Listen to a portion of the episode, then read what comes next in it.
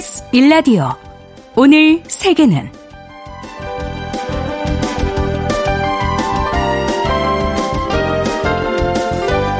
안녕하십니까 아나운서 박노원입니다. 중국은 남북 간의 온도차가 90도까지 벌어지는 신기록이 나왔습니다. 북서부 신장 위구르 자치구에서는 며칠째 영하 50도의 한파가 몰아치면서 폭설에 차가 파묻히고 또 후베이성 등 중동부에서는 폭설로 병원 지붕이 무너지는 등 피해가 속출하고 있는데 반면 남쪽의 구이저우성에서는 기온이 38도까지 치솟는 이상 고온으로 곳곳에서 산불이 발생하는 등 피해가 잇따랐습니다. 우리나라는 어제부터 눈과 비가 이어지고 있죠. 내일까지 강원 산지에는 최대 30cm, 강원 동해안과 경북 북동 산지에는 5에서 15cm의 눈이 예상됩니다. 도로 곳곳에 눈이 많이 쌓여 있고 또 빙판길입니다. 운전하실 때 특히 주의하시고요. 또 외출할 때 미끄러지지 않도록 각별히 유의하시기 바랍니다.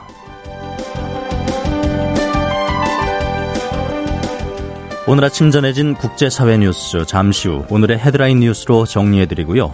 통신원 취재 수첩에서는 축구 강국 브라질이 20년 만에 올림픽 출전이 무산되는데 현지 반응은 어떤지 살펴보겠습니다. 그리고 글로벌 이슈에서는 미국 대선에서 트럼프 전 대통령이 당선될 경우 세계 경제에 미칠 영향은 무엇이고 또 우리는 어떤 준비가 필요한지 알아보겠습니다. 2월 22일 목요일 KBS 일라디오 오늘 세계는 시작합니다.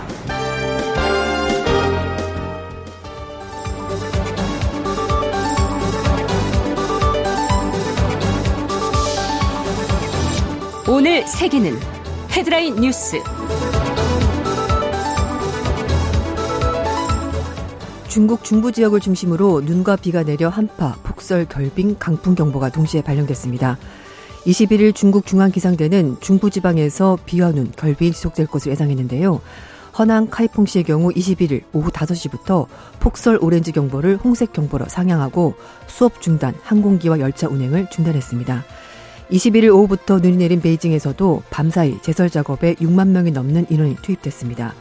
중국 기상당국은 한파 영향으로 오는 23일까지 기온이 낮아질 수 있다고 예상했습니다. 미국 연방준비제도가 올해 첫 번째 공개시장위원회에서 성급한 금리 인하를 주의한다고 의견을 밝혔습니다. 연준의 다수 위원이 성급한 금리 인하를 주의한다는 의견을 낸 것으로 나타나는데요. 인플레이션이 목표치 2%에 도달하는 것이 불확실한 만큼 통화정책 결제에 관련해서 신중한 평가가 필요하다는 것입니다. 반면 이번 회에서 긴축적 기조가 너무 오래 유지돼서 경제 하방 위험을 키울 것이라고 경고한 위원은 2명에서 3명에 불과한 것으로 알려졌습니다. 작년 12월 연방공개시장위원회 회의 후 연준은 올해 말 기준금리의 평균 어, 예측 치를 4.6%로 전망하면서 0.25%포인트씩 세 차례 금리 인하를 예상했습니다. 유럽연합이 러시아에 미사일을 제공한 북한을 우크라이나 전쟁 관련 제재 명단에 포함시켰습니다. 유럽연합 27개 회원국은 우크라이나 전쟁 2주년을 앞두고 어, 새로운 대러 제재안을 합의했는데요. AP통신이 입수한 초안에 따르면 제재 명단에는 러시아에 대한 미사일 공급과 관련해서 강순남 북한 국방상과 일부 북한 기업들이 포함됐습니다. 이들에게는 자산 동결과 비자 금지 조치가 가해질 예정입니다. 유럽연합은 그동안에 북한의 인권 침해와 유엔 안전보장 이사회 결의 위반 등으로 북한의 제재를 가했습니다만 우크라이나 전쟁과 관련해서 제재한 것은 이번이 처음입니다. 테슬라 CEO인 일론 머스크가 노벨 평화상 후보로 추천됐습니다. 미국의 정치 전문 매체 폴리티코는 일론 머스크가 올해 노벨 평화상 후보로 추천됐다고 보도했습니다. 머스크를 추천한 사람은 후보 추천권이 있는 노르웨이 국회의원인 마리우스 닐센인데요. 닐센 의원은 어, 머스크가 양극화되는 세계에서 대화와 언론의 자유를 옹호하고 개인이 의견을 개진할 수 있도록 했다면서 그의 기술 기업들도 세계를 연결되고 안전한 곳으로 만드는데 기여했다고 평가했습니다. 올해 노벨 평화상 수상자는 오는 10월에 발표되고요. 시상식은 12월 10일에 10일에 오슬로에서 열립니다. 영국의 찰스 3세 국왕이 암 진단 후 처음으로 공식 업무를 재개했습니다. 영국 왕실은 현지 시각으로 21일 찰스 3세 국왕이 버킹엄 궁에서 리시 수낵 총리를 만나는 모습을 공개했는데요. 국왕이 지난 5일 암 진단을 받은 후 공식 업무를 모습, 어, 공식 업무 모습을 공개한 것은 이번이 처음입니다. 영국 왕실은 찰스 3세가 통원 암치를 받으면서 공개 일정을 중단했지만 정부 문서 처리를 포함해서 헌법상 임무는 계속 수행하고 있다고 강조했습니다. KBS 일라디오 오늘 세계는 오늘의 헤드라인 뉴스로 시작했습니다.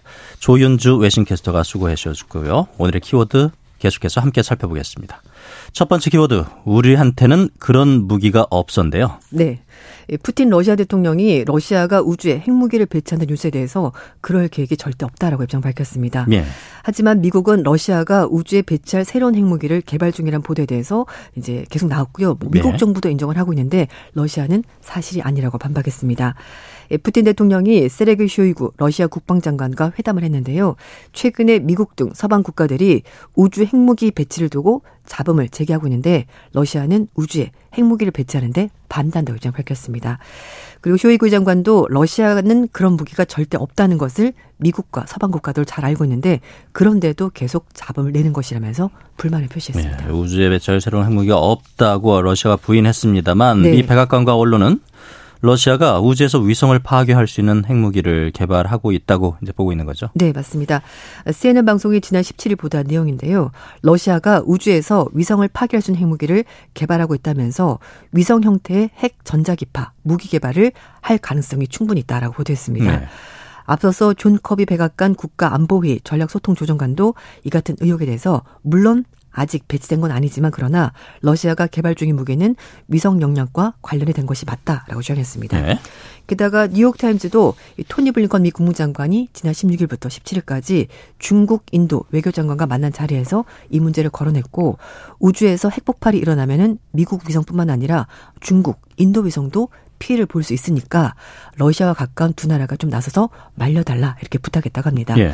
그리고 블룸버그 통신에서도 미국은 러시아가 빠르면 올해 안에 핵무기 또는 모의탄두를 우주에 배치할 수 있다고 동맹국들에게 알렸다 이렇게 보도했습니다. 예, 러시아에 대응하기 위해서인지 미국 정부는 민간 우주 기업과 관계를 강화하고 있다면서요. 네, 맞습니다. 월스트리트저널은 미국 정부가 민간 우주 기업인 스페이스X와 2021년에 18억 달러 우리 돈으로 2조 4천억 규모의 비밀 계약을 체결하고 미국의 정보 군사 당국과 관계를 강화하겠다고 보도했습니다. 네. 스페이스X는 작년 8월 달에 미 국방부와 스타쉴드 프로그램 통해서 계약을 맺기도 했는데요. 스페이스X는 수천 개 소형 위성으로 이루어진 상업용 위성 체계인 스타링크를 운영하고 있는데 스타쉴드는 이 보안을 강화한 정부기관용 위성망으로 통신 데이터 서비스는 물론이고요. 지구 관측 임무까지 수행을 할 수 있습니다. 사실상 군사 위성 체계를 미국 정부가 민간에 수탁한 셈인데 예. 전문가들은 러시아가 개발하는 이핵 개발 무기에 대해서도 나선 것이 결국 미국의 위성망과 관련 있는 것으로 평가를 하고 있습니다. 네. 이 핵무기가 하나의 위성이 아니라 광범위하게 퍼져 있는 소형 위성군을 공격해서 굉장히 효과적인 무기 체계라고 하는데요. 그동안에 우크라이나군은 전장에서 스타링크를 활용한 포격전 그리고 무인기 공격으로 러시아군에 큰 피해를 준 적이 있었습니다. 그런 만큼 러시아가 핵무기 개발을 서두르고 있다는 것이 미국 정보 당국의 판단이고 미국 언론들도 계속해서 보도를 하고 있습니다. 그렇군요. 음. 다음 키워드 살펴보겠습니다. 뛰는 놈 위에 나는 놈. 뭐 어떤 내용입니까? 네, 영국의 국가 범죄청 그리고 미국 연방성 포함해서 전 세계 10개 있는 이 수사기관이 국제 공조를 통해서 세계 최대 랜섬웨어인 해커 집단 록빗의 공격을 가했다고 합니다. 네. 그러니까 정보기관이 해커 집단을 다시 해킹을 한 건데요. 아. 영국의 국가범죄청이 런던에서 기자회견 열고 미국 FBI, 미국 법무부, 유로폴 등과 공조해서 크로노스 작전을 통해서 사이버 범죄 조직 록빗에 치명적인 타격을 입혔다라고 밝혔습니다. 예. 어, 영국의 국가범죄청 국장, 청장은 해커들이 해커들을 해킹해서 록빗을 근본적으로 파괴했다고 주장했는데요. 실제로 지난 19일 저녁부터 록빗 웹사이트에 법 집행 당국의 통제에 있습니다라는 메시지가 뜨고 있다고 합니다. 예. 예 크로노 작전을 지휘한 국제기관들은 어뭐 뭐 멤버 핵심 일부도 이제 체포 기소했다고 하는데요. 폴란드와 우크라이나에서 록빗 활동가 두 명이 체포가 됐고 미국 법무부는 어이 랜섬웨어를 배포 혐의로 러시아인 두 명을 기소했다라고 합니다. 또 미국 재무부가 중국 최대 은행인 공상은행의 미국 기반 금융 서비스 부분이 11월 달에 해킹당한 근거로 해서 록빗의 계열사 두 곳에 대해서도 제재를 가한다고 입장 밝혔습니다.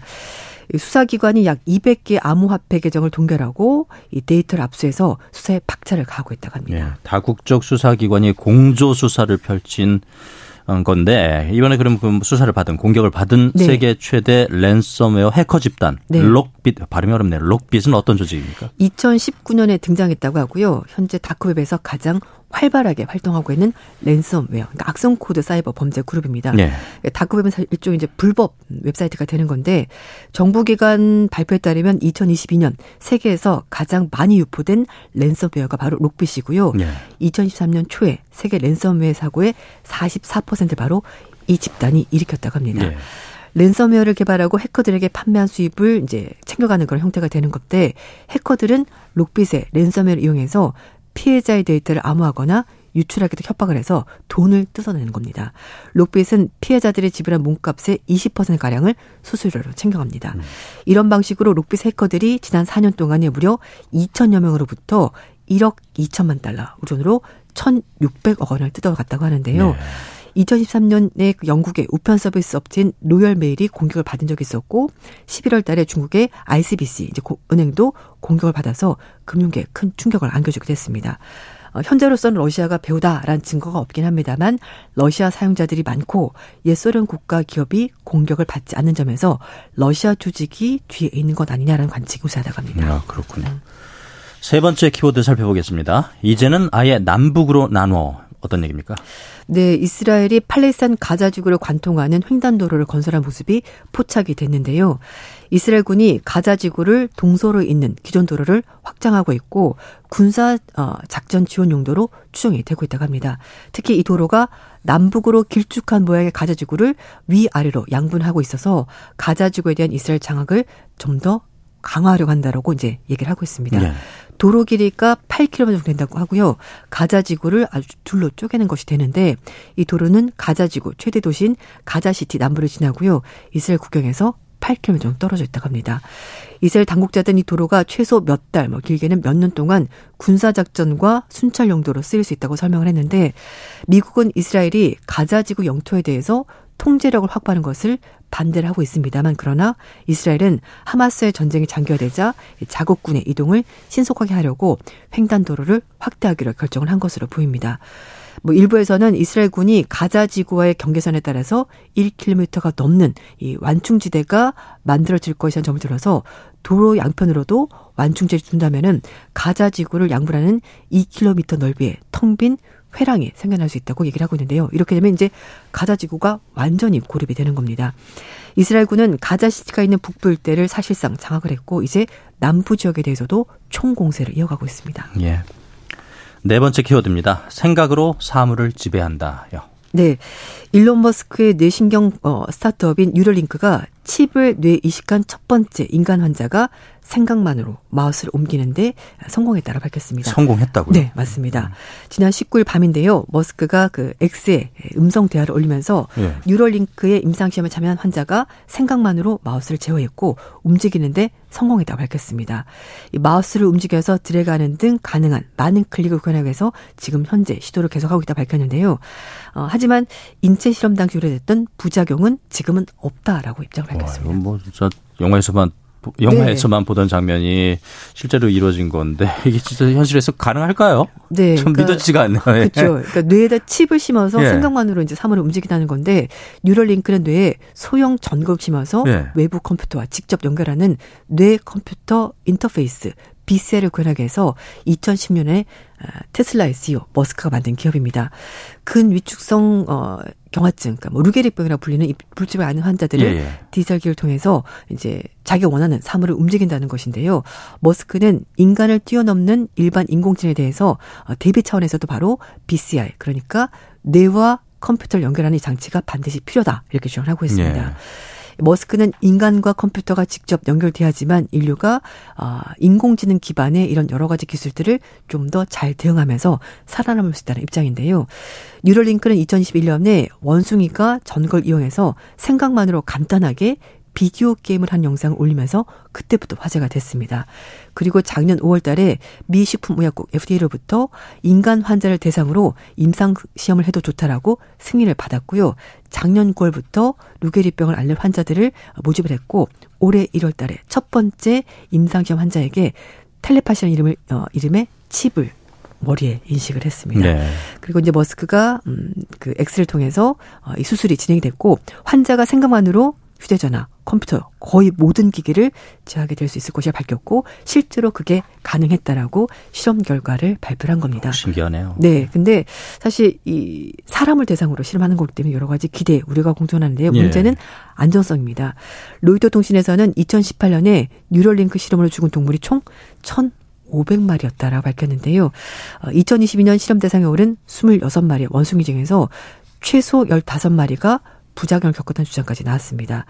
로이터 통신에서는 뉴럴링크는 안전 문제와 관련해서 여러 가지 조, 어, 여러 차례 조사를 요청받은 적이 있었다고 얘기를 해서 지금 현재로서는 완전히 안전하다라고 말할 수는 없을 것 같습니다. 네, 뭐 상상 속에서만 가능하던 기술이 이렇게 현실화된다고 하니까 뭐 네. 반갑기도 하지만 걱정스럽기도 하고 그렇습니다. 맞습니다. 네. 다섯 번째 키워드입니다. 가격 경쟁의 도미노요. 네. 어, 지금 전 세계적으로 전기차 많이 타고 있습니다. 네. 그런데 지금 시장 수요가 둔화되면서 전기차가 예전만큼 안 팔리고 있고요. 그러다 보니까 업체들이 전기차 가격을 인하하면서 네. 업체 간 경쟁이 심해지고 있습니다. 그래서 산업 전반의 수익성에 영향을 줄 거다라는 얘기가 나오고 있는데 일각에서는 업체 간의 경쟁이 점점 격렬해질 것이고 결국은 전기차 업체들이 타격을 받을 수밖에 없을 거다라고 얘기를 하고 있습니다. 네. 현재 전기차 시장에서 가장 선두를 업체가 바로 테슬라인데요. 테슬라가 먼저 가격 인하 경쟁에 뛰어들었습니다. 테슬라는 생산 비용 증가, 경쟁 확보 등 이유로 작년부터 본격적으로 가격 인하에 나섰는데요. 그러자 다른 업체들도 줄줄이 가격 인하를 하고 있는 겁니다. 네. 미국을 대표하는 포드가 전기차 크로스오버 스포츠유틸리티 차량인 머스탱 마하E를 어, 제품 가격을 어, 트림별로 3,100에서 8,100달러, 우리 돈으로 400만 원에서 1,000만 원 넘게 가격을 내린다고 밝혔습니다. 아, 미국의 정보 기술 업체에 따르면 포드의 머스탱 마2 모델은 작년에 미국에서 두 번째로 많이 팔린 전기차인데 이번 가격 인하는 전기차 판매가 이전만큼 빠르게 성장하지 못하고 있다는 것을 보여주는 거다라고 설명을 했습니다. 네. 올해 2년 차로 접어든 테슬라발 전기차 가격 경제 앞으로 더 격화될 것으로 보이는데요. 문제는 이 전기차 업체가 가격을 내리면서 이게 우리가 타는 내연차 기관도 어, 가격도 영향을 받을 거라는 얘기인데 어떻게 영향을 줄까요? 어 사실 뭐 전기차 가격이 사실 그동안 좀 비싸서 안 탔거든요. 그렇죠. 예. 전기차 가격이 내연차 비슷해지면 내연차 가격 경쟁력이 떨어지게 되는 예. 거죠. 그러다 보니까 내연차도 같이 가격을 떨어뜨릴 가격이 어, 가능성이 있다라는 겁니다. 예. 예. 전기차 업계 가격 경쟁 당분간 계속될 것으로 보이고요. 중국에 이어서 미국, 유럽 시장도 영향을 받을 것으로 보입니다. 예, 중국의 전기차 스타트업인 샤오펑의 최고 경자는 직원들에게 최근에 서한을 보냈다고 하는데요. 올해 중국의 자동차 업체들의 사이에서는 어, 피바다로 불리는 치열한 경쟁이 시작되는 한 해가 될 거라고 경고했고요. 중국 내수 시장이 포화 조짐을 보이고 있기 때문에 미국이 중국에 전기차 덤핑 수출을 하지 말라고 경고할 정도라고 합니다. 사실 가격 경쟁에서는 중국차를 따라갈 업체가 없습니다. 지금. 네. 글로벌 투자은행인 모건 스탠리가 어, 중국 업체인 비아디가 향후 2년간 7천 대 차량이 실린 선박 7척을 보낼 것인데 중국처럼 유럽에서도 전기차 가격 경쟁이 어, 악순환을 볼 것이고 그렇게 되면은 어, 비아디가 중국 시장 넘어서서 해외로 진출할 거다 이렇게 얘기를 하고 있습니다. 그러면 그렇. 포드 이런 회사들은 굉장히 어렵게 되는 거죠. 그렇군요. 음, 음. 여섯 번째 키워드입니다. AI가 살린 좀비 도시 어떤 뜻인가요? 네.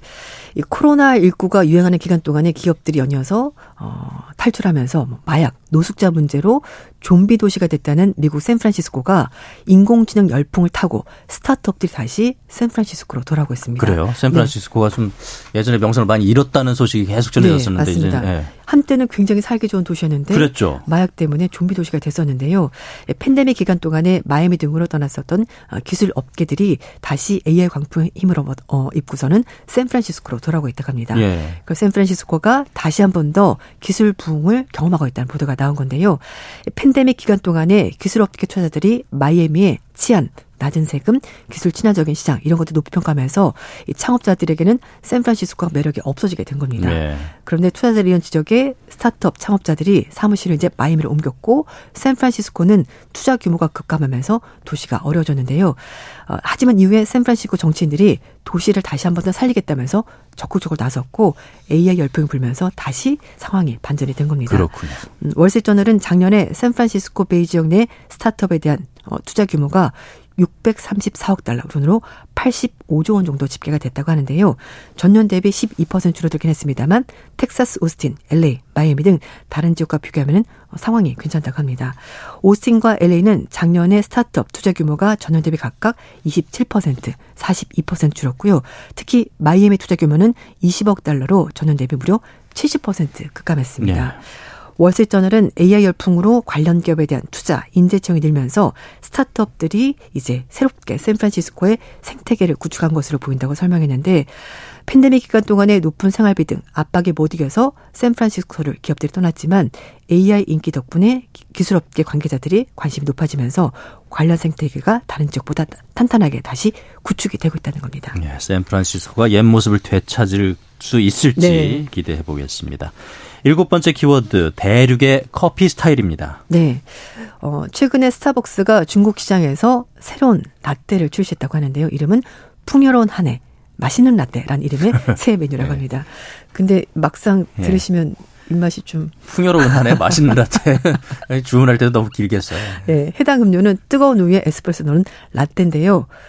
그 위에 동파육 돼지고기 조림 소스가 올라가 있고요. 추가로 어 돼지고기 가슴살을 토핑으로 올릴 수가 있습니다. 커피에 돼지고기 가슴살요? 네. 아유, 아유. 풍요롭긴 할 텐데 맛은 좀 어, 그, 취향이 좀 억울. 예, 좀 상상하기 보고 싶지가 않습니다. 예, 좀 예. 어쨌든 이 동파육 소스에 짭짤한 맛이 강하기 때문에 단짠 이런 맛이 난다고 합니다. 예. 네, 굉장히 싫어하시는데요. 예. 어쨌든 그 중국 웨이보에 사진이 올라오면서 예. 어, 얇은 돼지고기 조각 토핑을 실제로 볼 수 있다고 하는데 스타벅스 측이 중국의 음력설인 춘제를 앞두고 지난 5일날 해당 사진과 함께 고기를 먹는 것은 한 해의 번영을 의미하기 때문에 이렇게 풍요로운 한해 예. 맛있는 라떼 이렇게 설명했다고 하는데요. 예상치 못한 고소함과 달콤한 맛이 특징이다라고 가격은요? 가격으로 12,600원 정도 비싼 편인데요. 어, 그래도 예. 현지인들이 굉장히 관심을 많이 보이고 있다고 합니다. 스타벅스가 돼지고기 라떼 출시 전에 명절을 테마로 한 대추 마키아토, 아몬드 두부 마키아토 이런 것들을 출시한 적이 있었고요. 예. 그리고 중국 토종 브랜드 루이싱 커피가 작년에 기존 라떼에다가 53도짜리 마우타이 술 첨가한 장향 라떼를 선보였었고요. 라떼 술을 첨가한. 네, 맞습니다. 오. 어, 그리고 장시 커피는 작년 연말에 고추 커피를 선보였는데요. 커피에 어, 고추가 들어가는데 얇게 썬 고추, 고춧가루 위에 뿌려져 있습니다. 네, 오늘 소개해 주신 거 다 먹고 싶지가 않네. 예, 오늘의 헤드라인 뉴스와 네. 키워드까지 외신캐스터 조윤주 씨와 함께했습니다. 잘 들었습니다. 네, 감사합니다. KBS 라디오 오늘 세계는 1부 마무리하고요. 2부에서 통신원 취재 수첩으로 이어가겠습니다. 11시 30분부터 일부 지역에서는 해당 지역 방송 보내드리겠습니다. 노래 한 곡 전해드리겠습니다. 시아의 Snowman. Ladies and gentlemen. 국제사회의 다양한 뉴스를 한눈에. KBS 1라디오 오늘 세계는. 세계를 바로 보는 최소한의 투자입니다.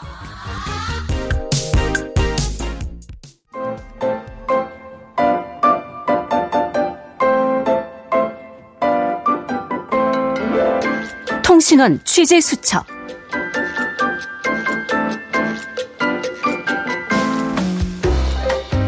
통신원 취재 수첩. 오늘은 브라질 상파울루에서 유재만 통신원이 준비하고 있습니다.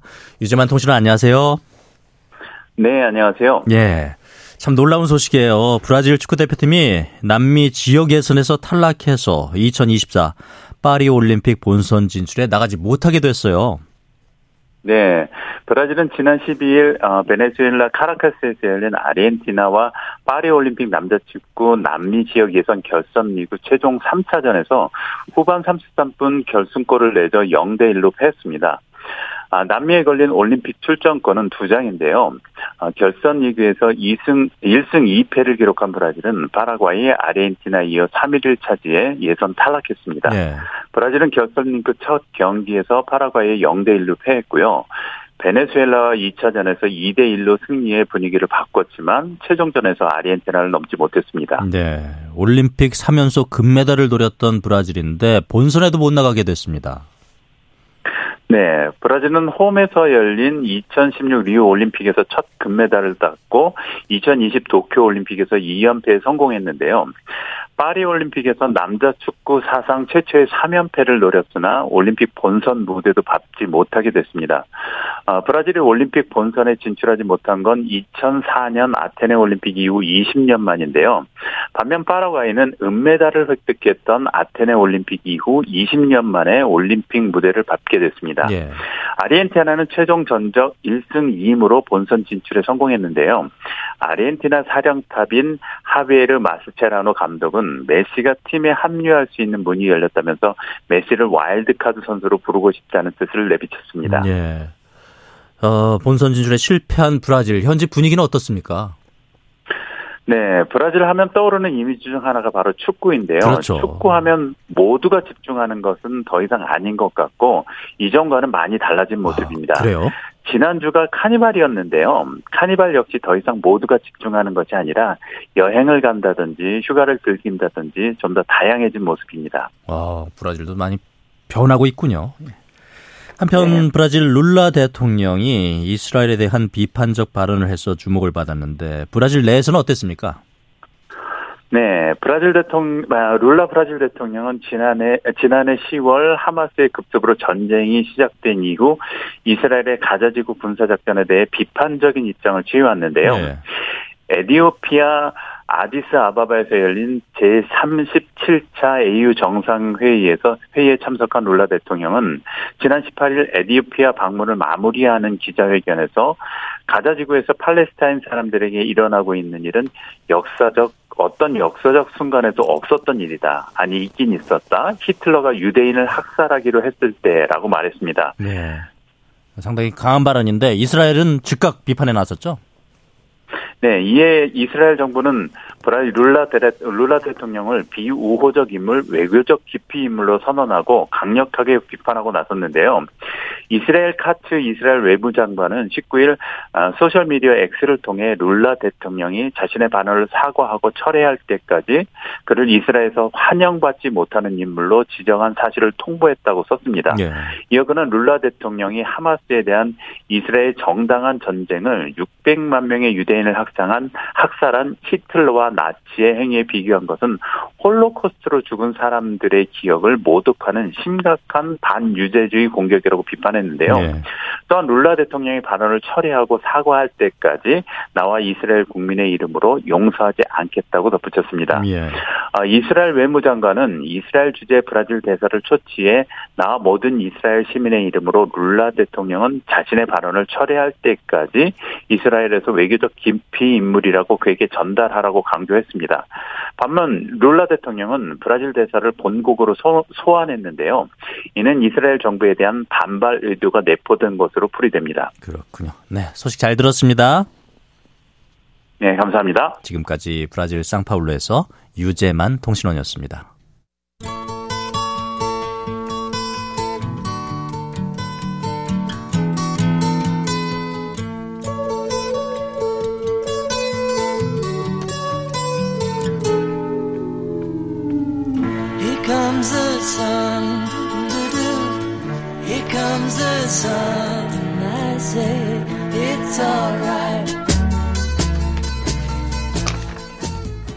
목요일의 글로벌 이슈는 국제사회 경제 소식을 정리해드립니다. 도널드 트럼프 전 미국 대통령이 최근 공화당 경선에서 승리를 거듭함에 따라 그가 재집권할 경우 세계 경제에 미칠 부정적 영향에 대해 우려의 목소리가 나오고 있습니다. 2025년 1월 실제로 트럼프 행정부 2기가 출범한다면 세계 경제에 어떤 변화를 가져올지 그리고 우리는 지금 어떤 준비를 해야 하는지 김광석 한양대 겸임 교수와 함께 알아보겠습니다. 안녕하십니까? 네, 안녕하세요. 예. 코맹맹이 소리가 좀 다르신가요? 저요, 예, 아마 우리 청취자 여러분께 예. 양해 말씀을 올려야 될 것 같습니다. 제가 어, 몸 관리를 잘 못해가지고 지금 코가 음. 좀 막혀 있는데 아, 최대한 어, 괜찮습니다. 하겠습니다. 아. 좀 양해를 부탁드리겠습니다. 감기가 요즘 계속해서 유행해요. 예. 예. 아마 이 세계 경제가 감기에 걸려 있나 봐요. 그렇죠. 네, 저도 이제 경제 전문가라 예. 같이 감기에 걸린 모습 같습니다. 좀 나아져야 될 텐데요, 빨리. 네, 네. 미국이 이제 올해 11월 5일에 이제 대통령 선거했습니다. 조 바이든 현 대통령과 트럼프 전 대통령 간의 재계 재대결로 치러질 가능성이 점점 더 높아지고 있는데 둘 중 트럼프 전 대통령의 승리 가능성이 더 높아지는 뭐 이런 보도들도 나오고 있어요. 예, 현재로서는 어, 트럼프가 좀 우세하다 네. 이렇게 평가 내려지고요. 어제 그저께 제가 칼럼을 하나 썼는데 그 칼럼의 시작을 뭐라고 썼냐면요. 요즘 그 검색 가지고 예. 예. 누구에 대한 관심이 더 높나 이것을 많이 판단해요. 예. 예. 그 검색을 조사하는 방법 중에 하나가 여러분들도 하실 수 있는데 아, 구글 트렌드가 트렌드. 있습니다. 예. 예. 구글 트렌드에서 바이든 영어로 검색하고 트럼프 영어로 검색해서 뉴스 검색에서 세계에서 누가 더 많이 하나 검색을 한 최근 3개월 기준으로 봤더니 트럼프가 뉴스 검색이 대략 100 기준으로 53.5예요. 예. 바이든은 6.8입니다. 압도적인데요. 예, 압도적으로 트럼프 검색량이 많다라는 것을 먼저 확인할 수 있고요. 아, 이만큼 트럼프에 대한 관심이 좀 높다. 아, 이것은 좀 상당히 이게 그냥 별거 아닌 그런 지표라고 생각하실 수도 있지만 요즘에는 이게 그 관심도를 예. 판단할 수 있는 대리 변수로서 어, 논문에서도 공식적인 논문에서도 활용되기도 합니다. 예. 그러니까 저는 이거는 의미가 있다 이렇게 보고요. 그리고 시간이 가면 갈수록 최근으로 오면 올수록 더 벌어지는 경향이 있다. 자, 이 53.5와 6.8을 비교했는데 그건 3개월 평균이고요. 예. 최근으로 올수록 그 격차가 벌어지고 있다. 이거는 관심도를 말씀드리고요. 뭐 각종 지지율 조사들이 있지 않습니까? 그 조사를 보니까 트럼프 지지율이 3% 정도 어, 격차를 두고 좀 높게 나타납니다. 뭐 유의미한 수준은 아니라고 볼 수 있지만 어쨌든 현재로서는 어, 바이든보다는 트럼프가 더 지지율이 높다라는 것을 볼 때 향후에 트럼프가 등장하면 그러면 47대 대통령이 됐을 때 그러면 어떤 경제 변화가 있나 또 어떤 리스크가 있나 또 어떤 기회가 있나 이걸 먼저 들여다보고 준비를 해야 될 시점이라고 그렇죠. 저는 생각을 합니다. 바로 본론 들어가겠습니다. 네. 그러면 트럼프가 재집권하게 되면 가장 우려되는 건 뭔가요? 네. 여러분들이 확인하실 수 있는 방법 중에 하나가 그 어젠다 47이라는 게 있습니다. 예. 네. 어젠다 47. 이게 뭐냐면 47대 대통령을 뜻하는 예. 어젠다고요. 바이든이 재선을 만약에 성공하면 여전히 46대입니다.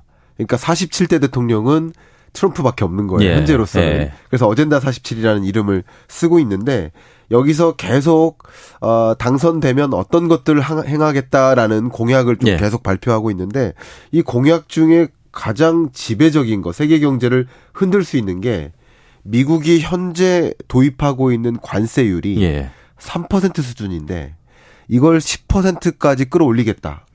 그러니까 이거 보편적인 관세 자체를 끌어올리겠다. 그러니까 미중 패권 전쟁 중에 중국에 대한 관세만 높이겠다. 이게 아니라 예. 세계적으로 수출입 대상국에 대해서 관세를 붙임으로써 이게 유도하는 게 뭘까요? 관세를 붙이면 나가 있던 기업들아 미국에 와서 돌아와라. 제조해라 예. 이겁니다.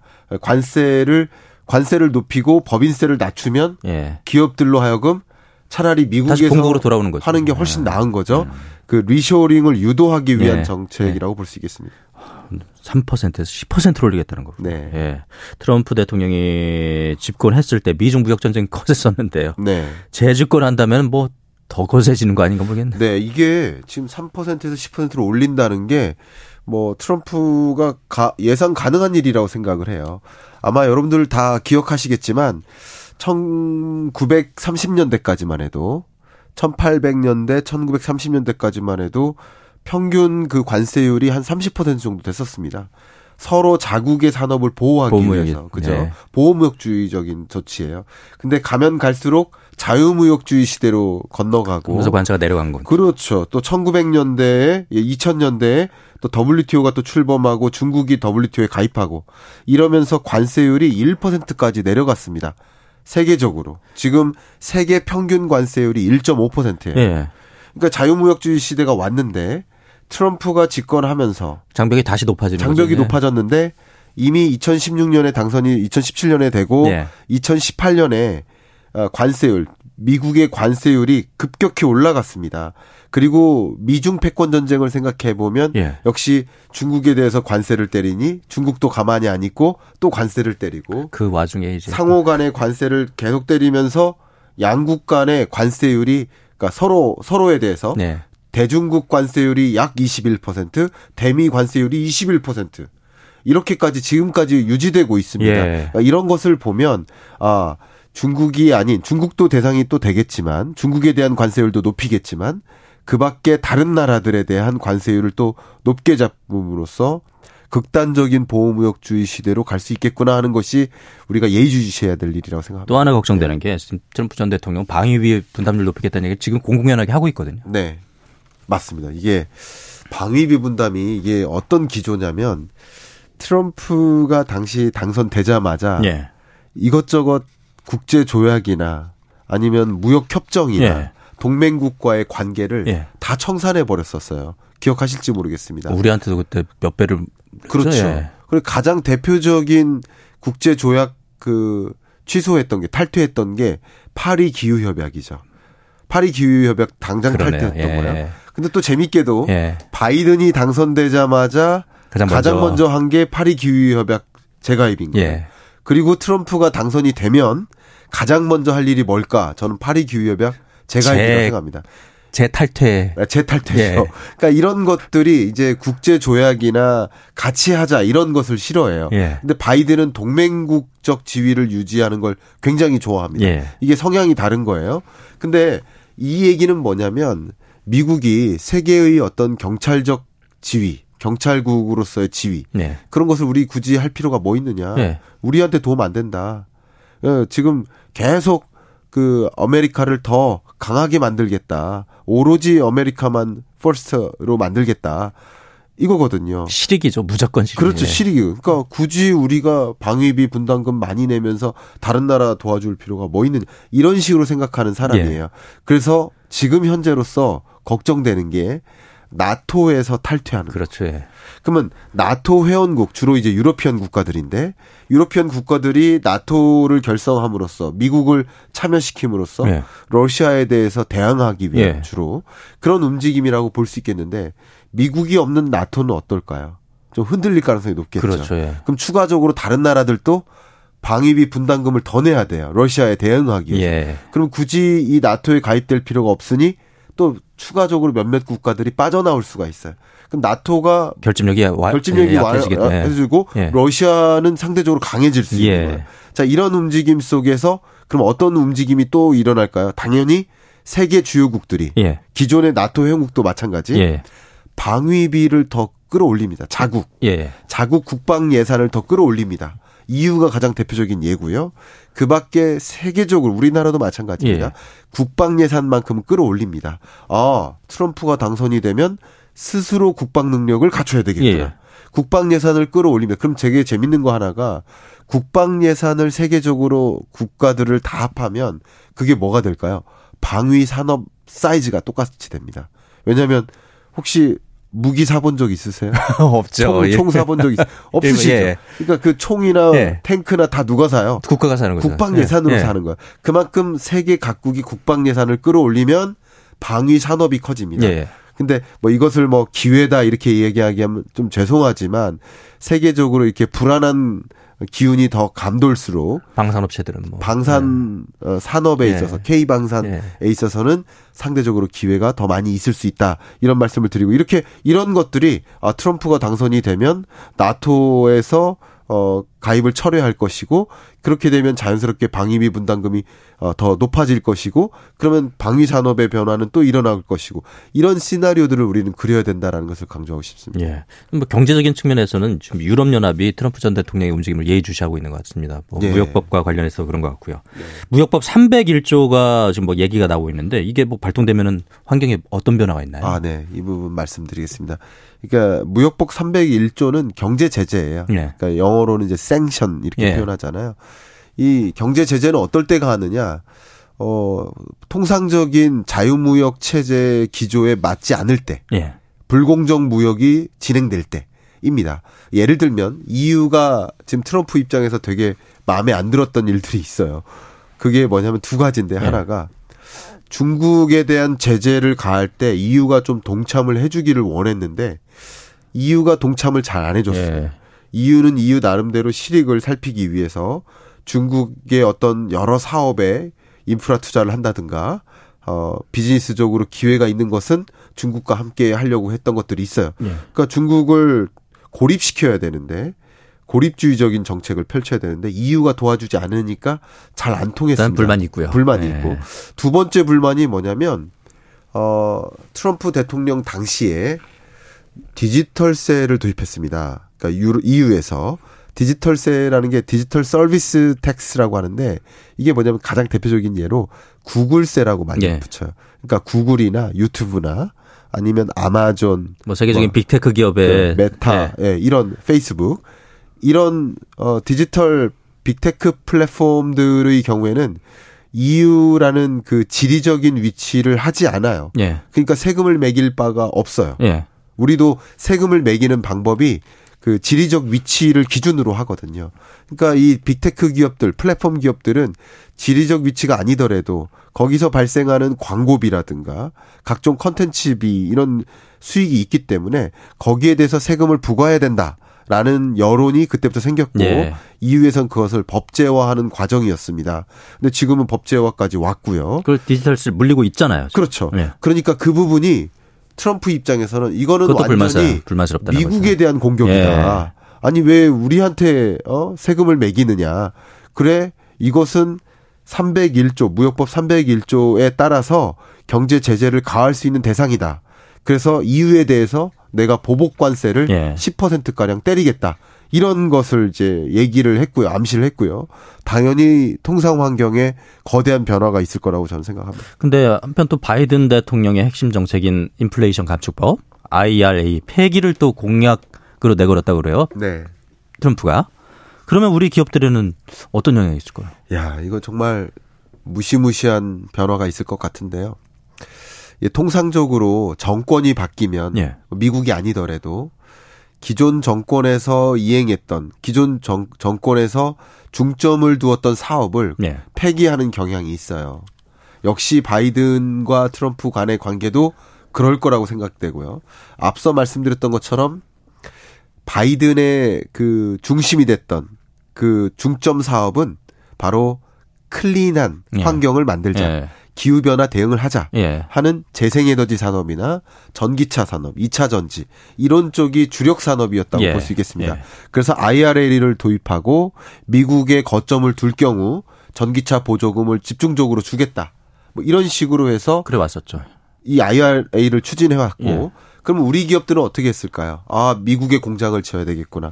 반도체 공장이나 저 2차 전지 공장, 전기차 공장, 자동차 공장. 뭐 설비 투자 약속도 하고 그랬었죠. 그렇습니다. 네. 그것을 다 몇 년을 계획해 가지고 어, 계획해서 네. 어, 설비 투자를 진행해 네. 오고 있었는데 IRA를 폐기하면 쉽게 말하면 미국의 공장 저도 전기차 보조금 안 주겠다고요. 사실 IRA를 폐기하는 게 아니라 전기차에 대한 보조금 제도 자체를 폐기할 겁니다. 예. 트럼프는. 예. 그러니까 클린한 산업에 관심이 없어요. 예. 기후변화 대응에 관심이 없어요. 오히려 기후변화 약속을 하지 않음으로써 예. 미국에서 이산화탄소 많이 발생해야 제조 기지를 미국에 옮길 수 있고 많은 기업들이 제조 열심히 해서 일자리를 많이 창출할 수 있고 그리고 트럼프가 가장 주축으로 생각하고 있는 사업 석유화학 산업, 석유 시추 더 늘리고 이런 것을 해야 되니까 이상기후나 뭐 기후변화 대, 응 이런 거에 관심이 없습니다. 그렇기 때문에 지금까지 많은 주변 국가들, 미국 자체 기업들도 네. 마찬가지지만 추진해왔던 그런 일들이 무산될 가능성이 있겠다 이런 생각을 해봅니다. 이유는 이미 이제 트럼프 재집권 대응 계획 마련에 착수했다고 하는데 네. 우리도 대비책 필요하지 않겠습니까? 그렇습니다. 우리도 그러니까 제가 지금 이런 말씀을 드리는 이유가 우리도 그냥 트럼프 될까 안 될까 바이든이 될까 이게 궁금한 게 아니라 트럼프가 되든 바이든이 되든 각각의 시나리오를 짜야 된다. 그러니까 바이든 2.0 시나리오 예, 예. 혹은 트럼프 2.0 시나리오를 예. 짜고 그랬을 때 어떤 어 우리 무역이나 혹은 산업 관점에서 어떤 제재가 가해지거나 규제가 가해지거나 어떤 기회가 있는지를 먼저 시나리오를 그려보고 그 시나리오에 맞게 대응책을 꾸려야 된다. 이유는 이미 대응책을 마련하기 위해 착수했고요. 예. 심지어 공화당의 유력 인사들과 여러 그 로비스트들이 접근해가지고 그 정도까지 이미 네. 어떤 변화가 있고 뭘 준비해야 되고 이런 걸 공부하기 시작했습니다. 예. 그러니까 우리도 가만히 있는 게 아니라 뭔가의 특단의 대응책을 마련해서 트럼프 2기가 됐을 때 혹은 바이든이 2기가 됐을 예. 때 어떻게 대응할지를 미리부터 고민을 해야 되는 순간이 아닌가 저는 생각합니다. 11월 금방이거든요. 그렇죠. 글로벌 이슈 코너 김광석 한양대 겸임 교수와 함께 살펴봤습니다. 말씀 잘 들었습니다. 감사합니다. 백스트리트 보이즈의 I Still 전해드리면서 오늘 방송 마무리하겠습니다. KBS 일라디오 오늘 세계는 내일 오전 11시 5분에 다시 찾아뵙겠습니다. 진행의 아나운서 박노원이었습니다. 고맙습니다.